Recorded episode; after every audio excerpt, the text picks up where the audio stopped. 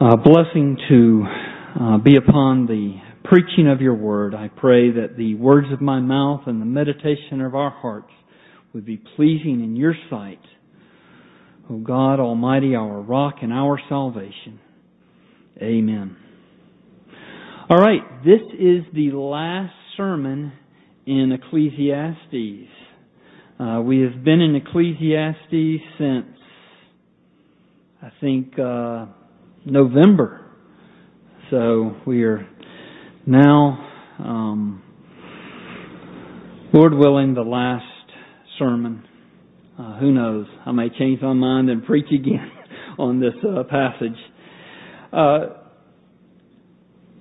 here in this last verse of Ecclesiastes, in verse 14, Solomon drops a bombshell.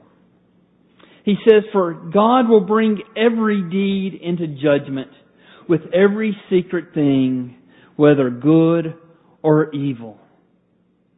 Every deed of every person.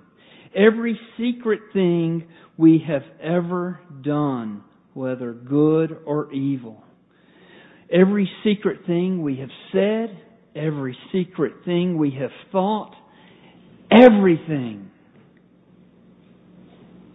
this is not an isolated teaching in the Bible that's tucked away at the book at the end of Ecclesiastes. Rather, the Bible is abounding with this teaching about a final great day of judgment where everyone will appear before God and everyone will give an account. You will be there. I will be there. My wife will be there. My children will be there. I feel it is helpful, or it would be helpful if we briefly browse some of the many uh, passages that teach very directly about this great judgment that we will attend. So in Hebrews chapter 9 verse 27, the writer of Hebrews says, just as it is appointed for man to die once, after that comes the judgment. 2 Corinthians chapter 5 verse 12. For we must all appear before the judgment seat of Christ so that each one may receive what is due for what he has done in the body, whether good or evil. Matthew chapter 12 verses 36 and 37, Jesus said, I tell you on that day of judgment, people will give account for every careless word that they speak. For by your words you will be justified, and by your words you will be condemned.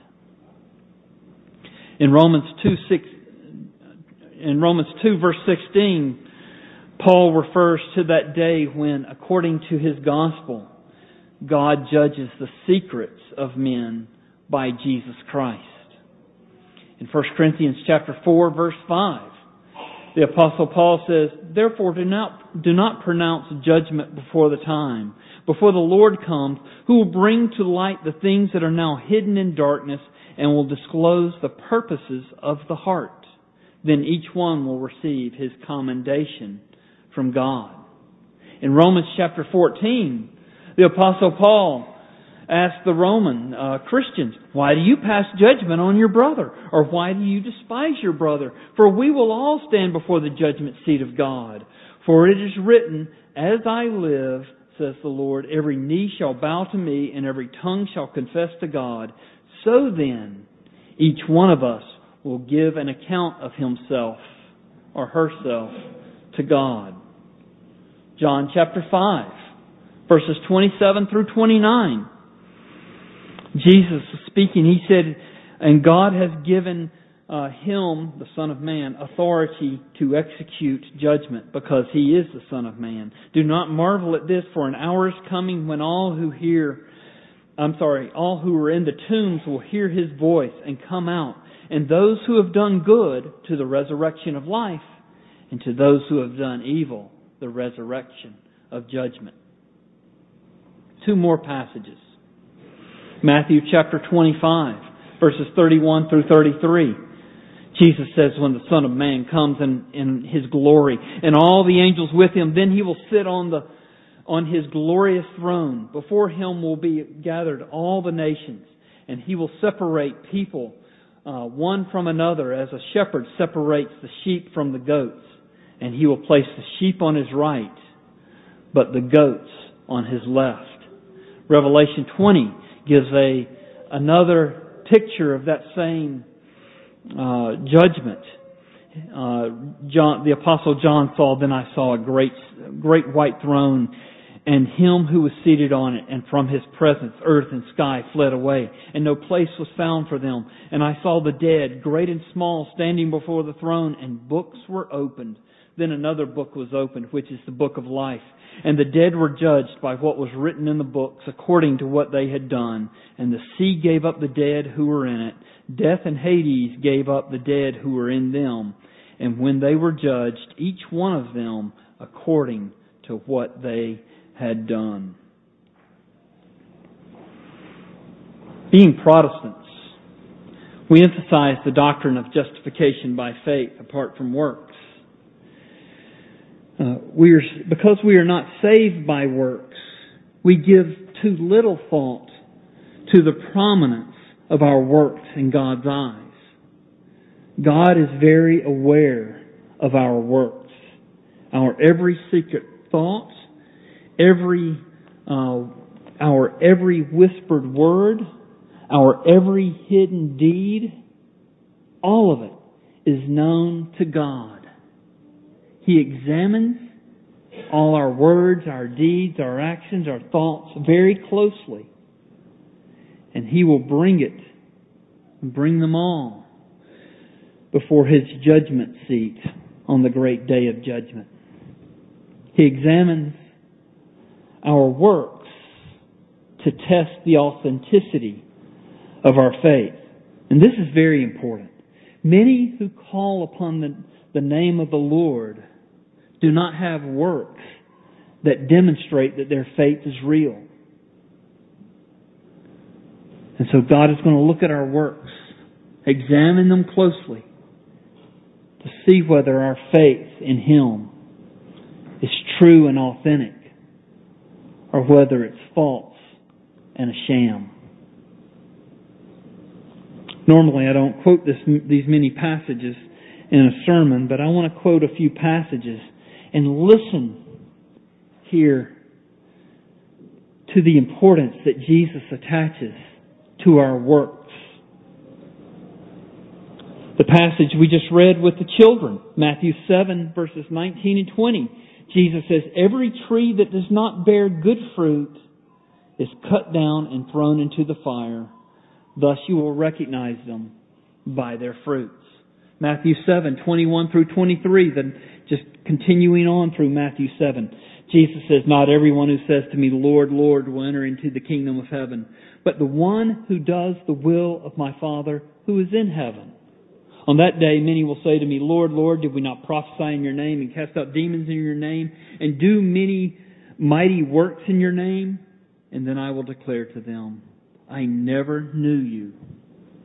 Depart from me, you workers of lawlessness. These people said that they were doing many great works. The only great work that they were doing was moving their mouth, saying, Lord, Lord, but their actions were not just empty.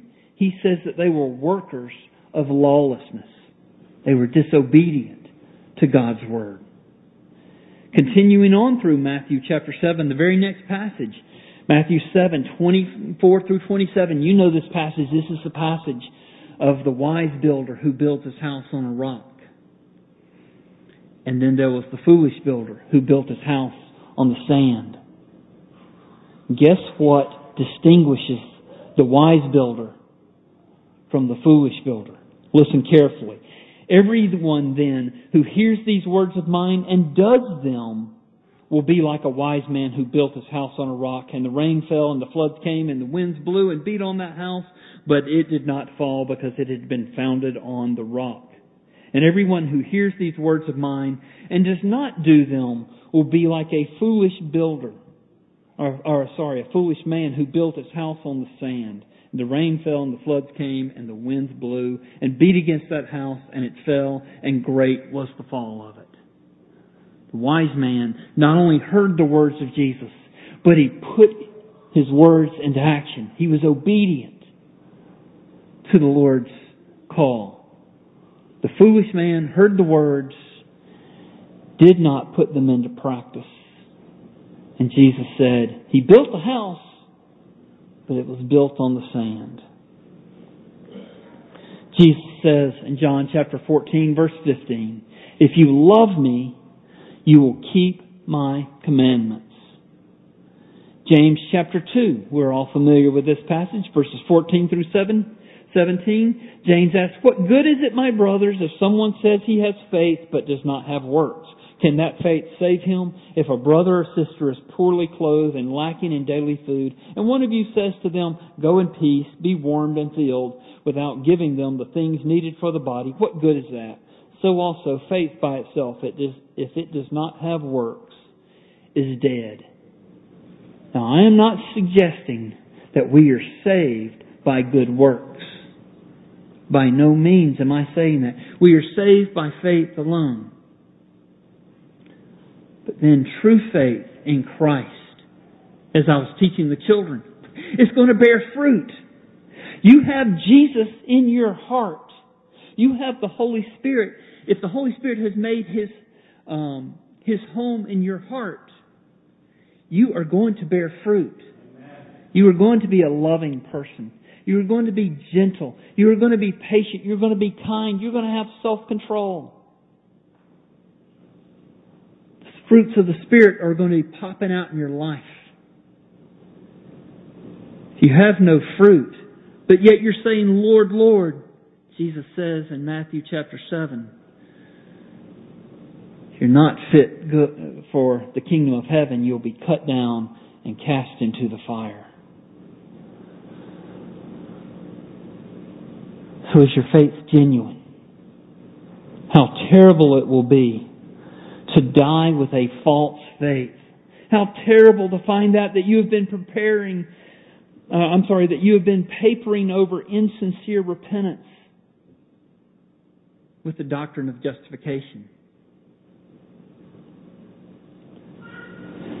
That is why the Apostle Paul exhorted the Corinthians to examine themselves in, in 2 Corinthians 13 verse 5.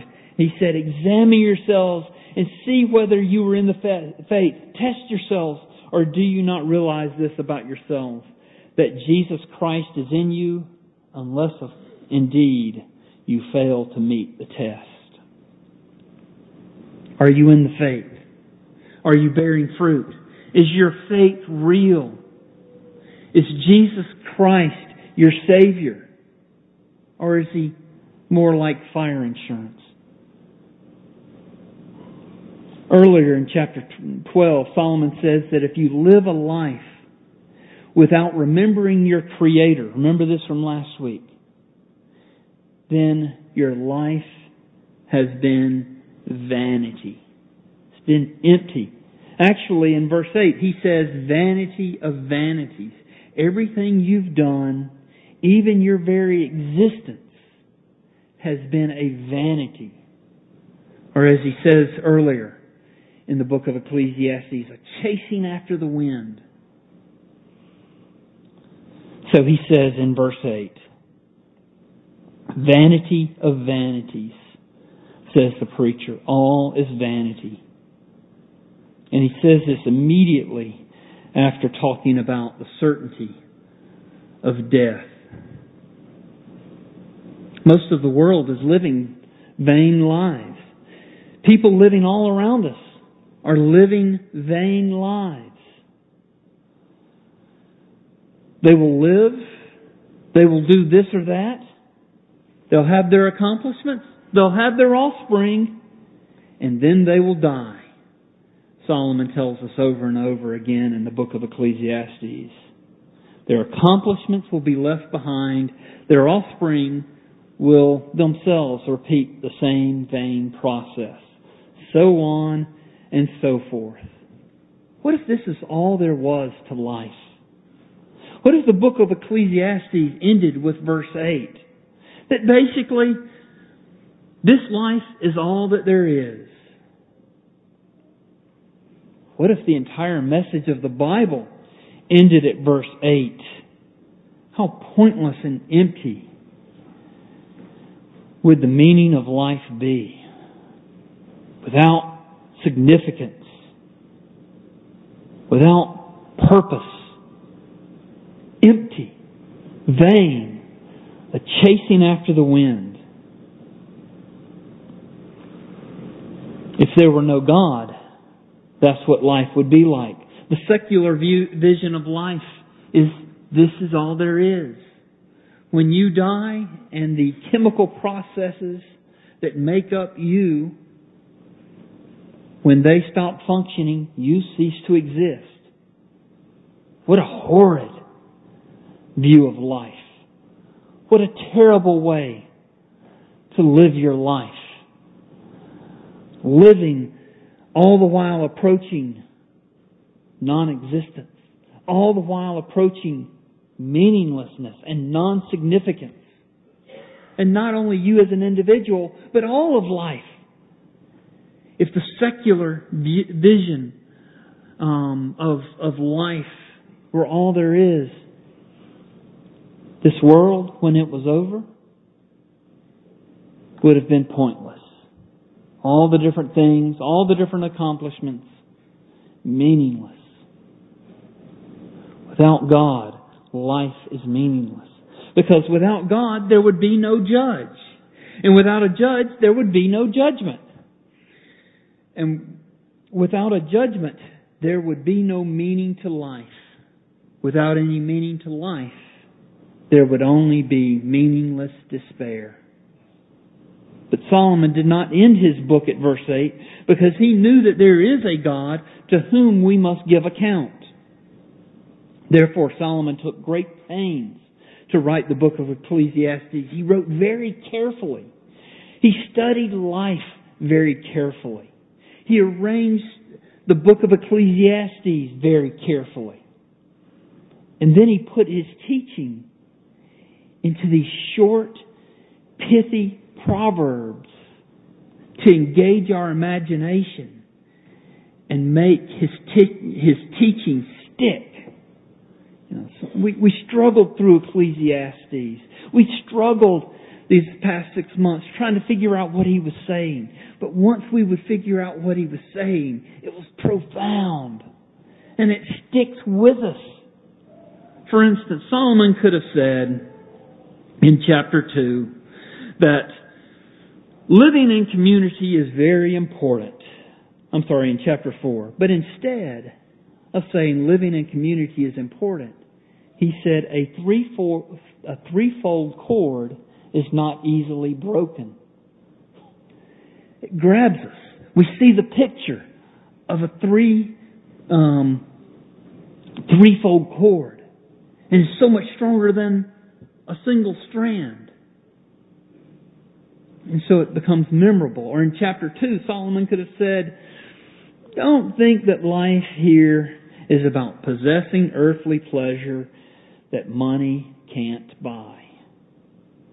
Well, that's a truth, but he put it differently. He said that pursuing such pleasures is like striving after wind. And so he wrote these proverbs uh, to, to and, and arranged the book of Ecclesiastes to make the teaching stick because we have to do more than just listen to what he says. We have to engage our mind to picture the, um, what he is painting before us. And so that's what he's saying in verses 9 and 10. He says, Besides being wise, the preacher also taught the people knowledge, weighing and studying and arranging many proverbs with great care. The preacher sought to find words of delight, and uprightly he wrote words of truth. See, Solomon knows what is at stake is eternity. And so he studied life. And he repented of his sins. As we saw in the book of Kings, how um, how wicked he had um, been early in his life, but he repented of those things. He thought deeply about his life. He thought deeply about his mistakes. He thought deeply about the Word of God, and he wrote to be as truthful as he could. We don't know if he knew that he was writing the Word of God and that every word he said here was true, whether he had that self-awareness or, or not. But what we have here in Ecclesiastes is God's Word. It is true. And so with great effort, he did everything he could to help us avoid the self-delusion of saying, Lord, Lord, when we have no works that uh, show our faith to be real. He, he wrote so carefully and so urgently because he didn't want any of us ending up in an eternity of hell away from the Lord. And so he knows God uses his truth to guide him toward himself. And that's what he's saying in verse 11. The words of the wise are like goads and like nails firmly fixed that are, that are the collected sayings. They are given by one shepherd.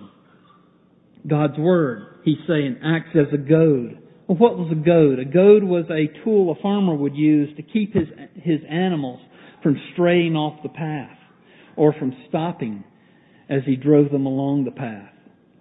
A goad was a stick that had some nails sticking out of the end of it.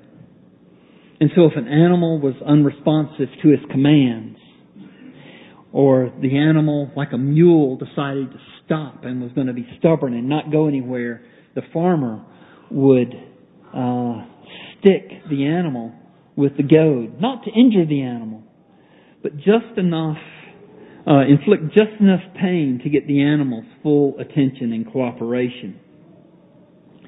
And that's what God's Word is like for Christians. God's Word goads our conscience, making us uncomfortable enough to turn away from sin.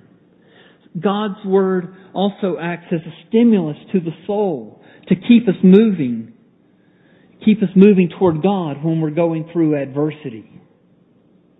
One commentator said that God's Word is God's cattle prod used to push us not to expect lasting satisfaction in money or pleasure, but only in the goodness of God. So God's Word sticks us when we're going astray. It prods us and goads us when we're being slow about our obedience. In verse 11, Solomon says that God's word is given by our shepherd. So if you see in verse 11, I hope that your translation of the scriptures has the word shepherd capitalized.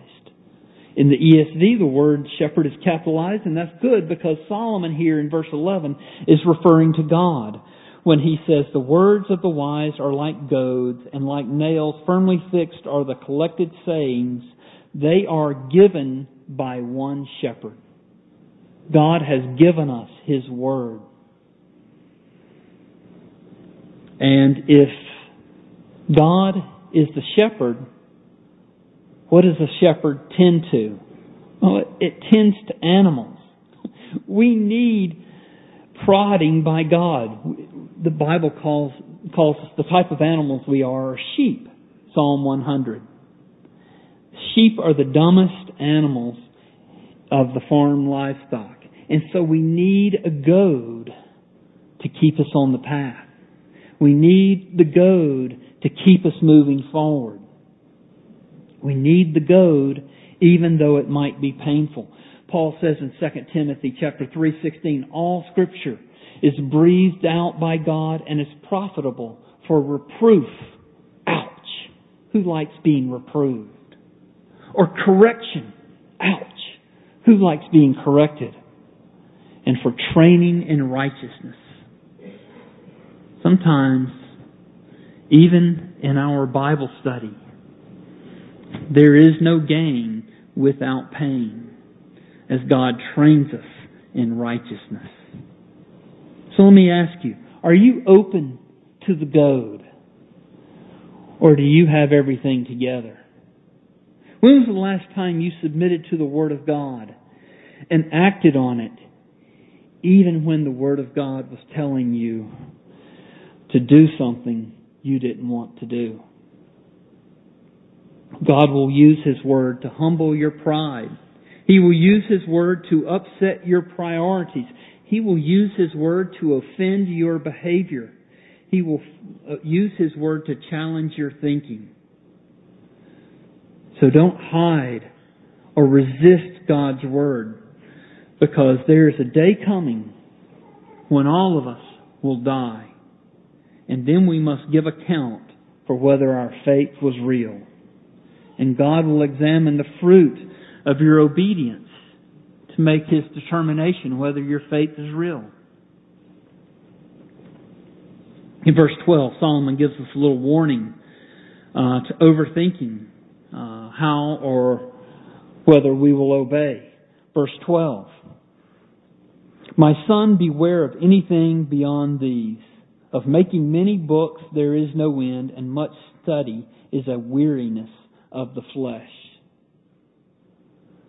Sometimes people think too much with very little action. Uh, I'm a, a General George Patton fan. And he knew this principle to be to be true that people thought too much when they ought to be um, acting. I think there was a quote that I didn't have in my notes, and it's something like this: a an imperfect plan uh, implemented recklessly is better than the perfect plan never implemented at all. Uh, he also said, victory in the next war will depend upon execution, not plans. Elsewhere, he said, you, can, you keep moving and the enemy cannot hit you. When you dig a foxhole, you dig your grave. And this is what Solomon is saying in verse 12. He's saying, what is required for your obedience is not more study, but more obedience to the things that are already revealed. Solomon drives home this point in verse 13. He says, The end of the matter, all has been heard. Fear God and keep His commandments, for this is the whole duty of man. To fear God is to honor, revere, and to worship Him to worship Him as God. This is uh, the beginning and only means by which we live a wise life. A small child can live a wiser life than the greatest leaders of the world by living in obedience to God's commands. Let me put that a little differently. I'm not saying that they can. Let me, more accurately, a small child is living a wiser life than the great leaders of the world by living in obedience to God's commands. Living in obedience to God's commands make you wiser, smarter than you otherwise would be. No matter how much book learning you have, no matter how much power you have, living according to God's Word will make you wiser and make your life a lot happier. Solomon says that obeying God is the whole duty of man. Literally, it's translated, this is all, this is all there is to man. In other words, this is what life, what life is all about. When he says, um, this is the end of the matter, all has been heard. Fear God, keep His commandments, for this is the whole duty of man. The most important thing for any person uh, to do is to worship God and obey His holy commandments. This is more than simply one doing their duty. It is your whole business. The sum total of what God requires of, of you and of me and of everyone who has ever lived is to fear Him and keep His commandments. And so Solomon concludes with verse 14. Verse 14, God will bring every deed into judgment with every secret thing, whether good or evil. God will judge all humanity. This is Solomon's way of saying that nothing is vanity. He spent uh, 12 and a half chapters talking to us about how life is vanity. he comes to verse 14, and this is his way of saying, nothing in life is vanity. God will judge, therefore everything matters. Every deed of every person, every secret thing that we have ever done, said, or thought, everything, whether good or evil, on the day of judgment, it will be revealed that everything anyone ever did or said or thought has eternal significance. It will all matter because God's going to bring everything into judgment. And what matters most of all is what we have done with the Lord Jesus Christ. He went to the cross to suffer God's judgment in our place. He alone has power to save us from the just judgment due unto us because of our sins. On that glorious and great and dreadful day, when God is bringing everything we've done into judgment,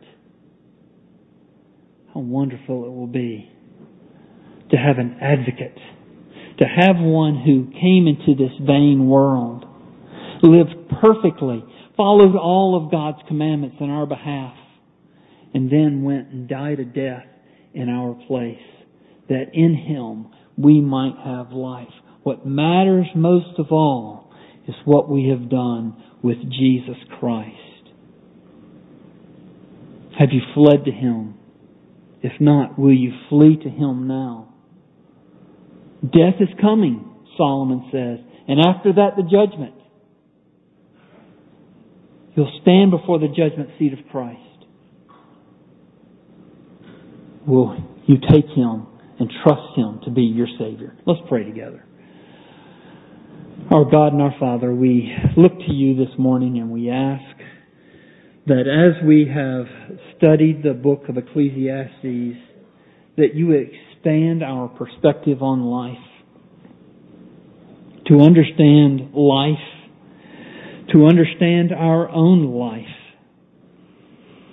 within the perspective of uh, Solomon's uh, book of Ecclesiastes. Lord, help us to live for you. Help us to do all things for your honor and your glory because we know that one day we will live in your presence. We ask in Jesus' name, amen.